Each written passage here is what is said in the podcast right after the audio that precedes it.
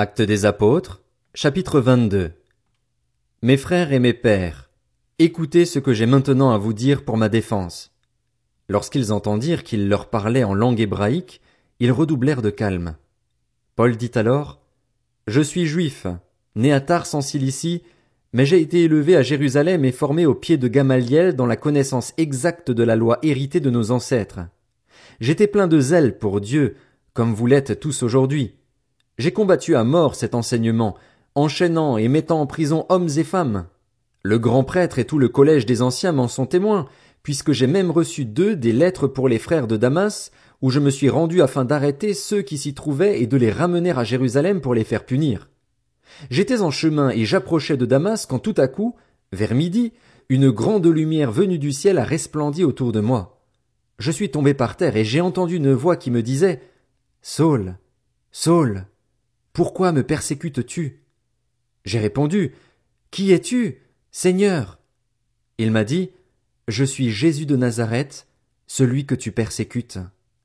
Ceux qui étaient avec moi ont bien vu la lumière et ont été effrayés, mais ils n'ont pas compris celui qui me parlait. Alors j'ai dit, Que dois-je faire, Seigneur? Et le Seigneur m'a dit, Lève-toi, va à Damas et là on te dira tout ce que tu dois faire. Comme je ne voyais plus à cause de l'éclat de cette lumière, ceux qui étaient avec moi m'ont pris par la main et je suis arrivé à Damas. Or un certain Ananias, un homme pieux, fidèle à la loi et estimé de tous les Juifs qui résidaient à Damas, est venu me trouver. Il m'a dit, Saul, mon frère, retrouve la vue. Au même instant, j'ai pu le voir.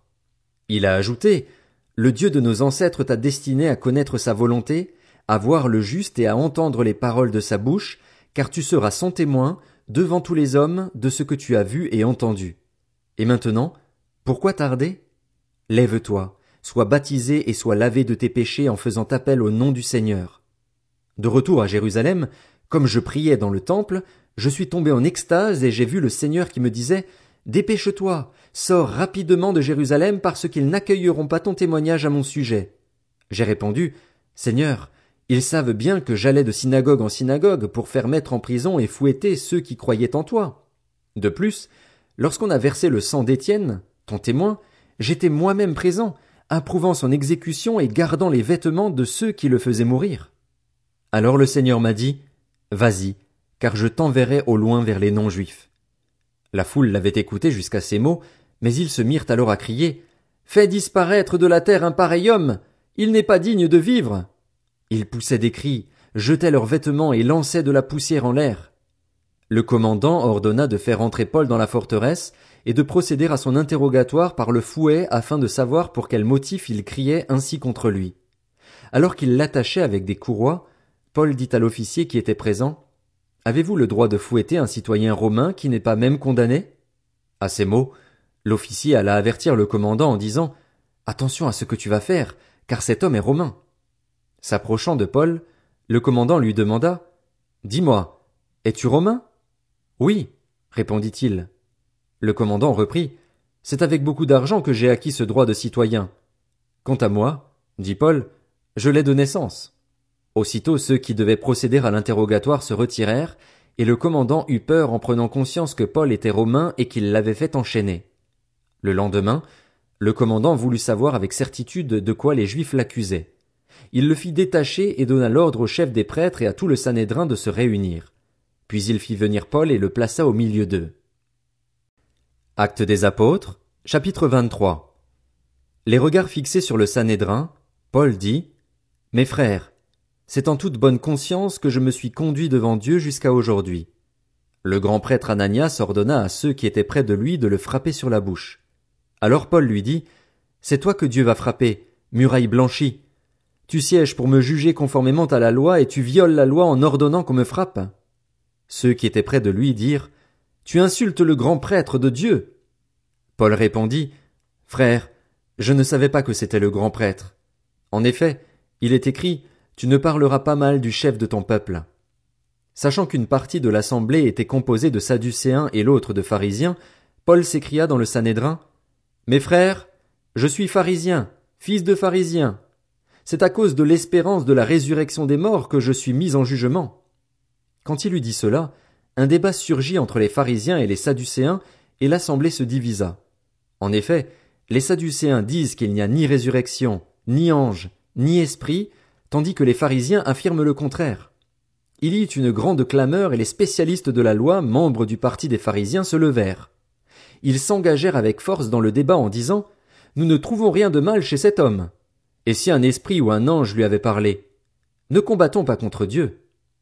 Comme le débat devenait vif, le commandant eut peur que Paul ne soit mis en pièces par ses hommes, et il ordonna aux soldats de descendre pour l'enlever du milieu d'eux et le conduire à la forteresse. La nuit suivante, le Seigneur apparut à Paul et dit, Prends courage, Paul. De même que tu as rendu témoignage de ce qui me concerne à Jérusalem, il faut aussi que tu rendes témoignage à Rome.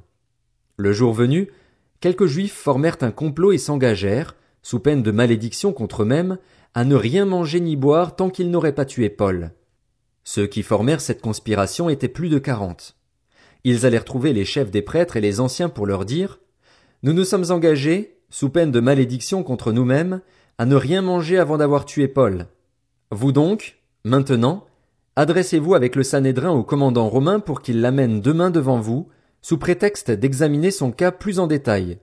De notre côté, nous sommes prêts à le mettre à mort avant qu'il n'arrive ici. Mais le fils de la sœur de Paul entendit parler du guet-apens et il alla dans la forteresse en informer Paul. Paul appela l'un des officiers romains et dit Conduis ce jeune homme vers le commandant, car il a quelque chose à lui rapporter. L'officier prit le jeune homme avec lui, le conduisit vers le commandant et dit Le prisonnier Paul m'a appelé et m'a prié de t'amener ce jeune homme qui a quelque chose à te dire. Le commandant prit le jeune homme par la main, se retira à l'écart et l'interrogea. Qu'as-tu à m'annoncer? Il répondit, Les Juifs ont convenu de te demander d'amener Paul demain devant le Sanhédrin, sous prétexte d'enquêter plus en détail sur son cas. Ne te fie pas à eux, car plus de quarante d'entre eux lui dressent un guet-apens et se sont engagés, sous peine de malédiction contre eux-mêmes, à ne rien manger ni boire avant de l'avoir tué. Maintenant ils sont prêts et n'attendent que ton accord. Le commandant renvoya le jeune homme après lui avoir recommandé, Ne dis à personne que tu m'as dévoilé cela. Ensuite il appela deux officiers et dit, Tenez prêt, dès neuf heures du soir, deux cents soldats, soixante-dix cavaliers et deux cents archers pour aller jusqu'à Césarée. Préparez aussi des chevaux pour conduire Paul sain et sauf au gouverneur Félix. Il écrivit la lettre suivante. Claude Lysias au très excellent gouverneur Félix, salut. Cet homme dont les Juifs s'étaient emparés allait être tué par eux. Je suis alors intervenu avec des soldats et le leur ai arraché, car j'avais appris qu'il était romain. Voulant connaître le motif pour lequel ils l'accusaient, je l'ai amené devant leur tribunal. J'ai découvert qu'il était accusé au sujet de questions relatives à leur loi, mais qu'il n'avait commis aucune faute qui mérite la mort ou la prison. Puis, informé que les Juifs préparaient un complot contre lui, je te l'ai immédiatement envoyé en faisant savoir à ses accusateurs qu'ils devront porter plainte contre lui devant toi. Adieu. Conformément à l'ordre qu'ils avaient reçu, les soldats prirent Paul et le conduisirent pendant la nuit jusqu'à Antipatrie. Le lendemain, ils laissèrent les cavaliers poursuivre la route avec lui et retournèrent à la forteresse. Arrivés à Césarée, les cavaliers remirent la lettre au gouverneur et lui présentèrent Paul. Après avoir lu la lettre, le gouverneur demanda de quelle province venait Paul.